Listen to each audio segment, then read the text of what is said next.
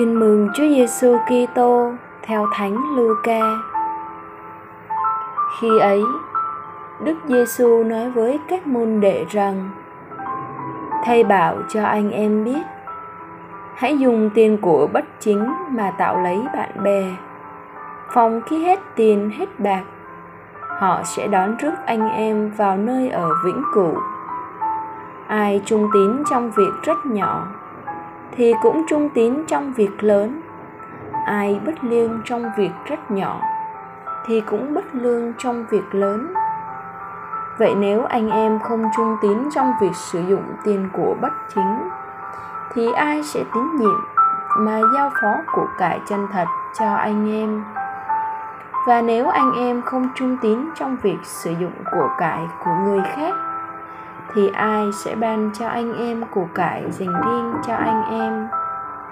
Không gia nhân nào có thể làm tôi hai chủ, vì hoặc sẽ ghét chủ này mà yêu chủ kia, hoặc sẽ gắn bó với chủ này mà khinh dễ chủ nọ. Anh em không thể vừa làm tôi Thiên Chúa, vừa làm tôi tiền của được. Người Pharisêu vốn ham hố tiền bạc, nên nghe các điều ấy thì cười nhạo ngược Đức Giêsu.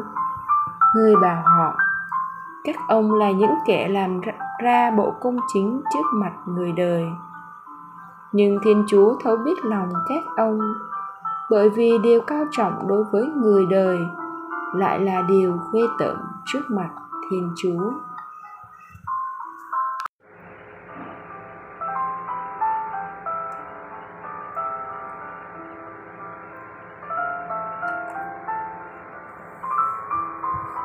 Suy niệm: trung tín là đức tính cao đẹp của con người, giúp người ta một khi đã quyết tâm thì kiên định, một lòng một dạ với điều mình đã cam kết.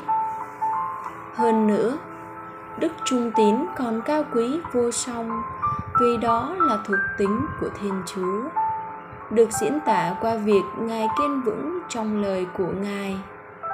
Trong tình yêu giao ước Ngài thiết lập với dân mà Ngài đã tuyển chọn.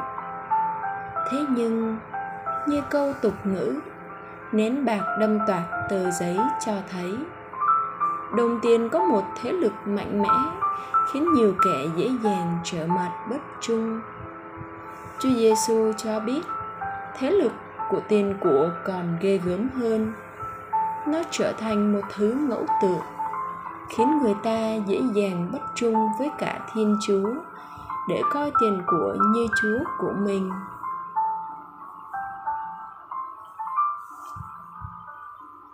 Mời bạn, khi lãnh nhận phép rửa, chúng ta đã tuyên hứa quyết tâm từ bỏ cám dỗ của tội lỗi và ma quỷ. Thế nhưng, là con người yếu đuối, chúng ta vẫn dễ rơi vào cám dỗ của tiền bạc mà quên đi Thiên Chúa là chủ đời mình. Nhưng bạn có biết không, dù chúng ta không trung tín với Thiên Chúa, Ngài vẫn một lòng trung tín với chúng ta, bởi vì Ngài vẫn một lòng yêu thương chúng ta. Sống lời Chúa: tôi quyết trung tín trong việc bổn phận rất nhỏ, để có thể trung tín trong việc lớn. Cầu nguyện: lạy Chúa, xin cho con luôn trung tín với Chúa, quyết nói không với tiền của, và đặc biệt là trung tín trong việc thánh hóa ngày Chúa Nhật để thờ phượng Chúa. Amen.